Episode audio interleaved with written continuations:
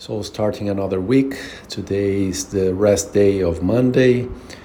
Um after three weeks of my training plan of my coach for the half Ironman, uh, these have been uh, weeks uh, of high volume uh, to my standards. Although last weekend I eased down a bit, I skipped the, the bike part.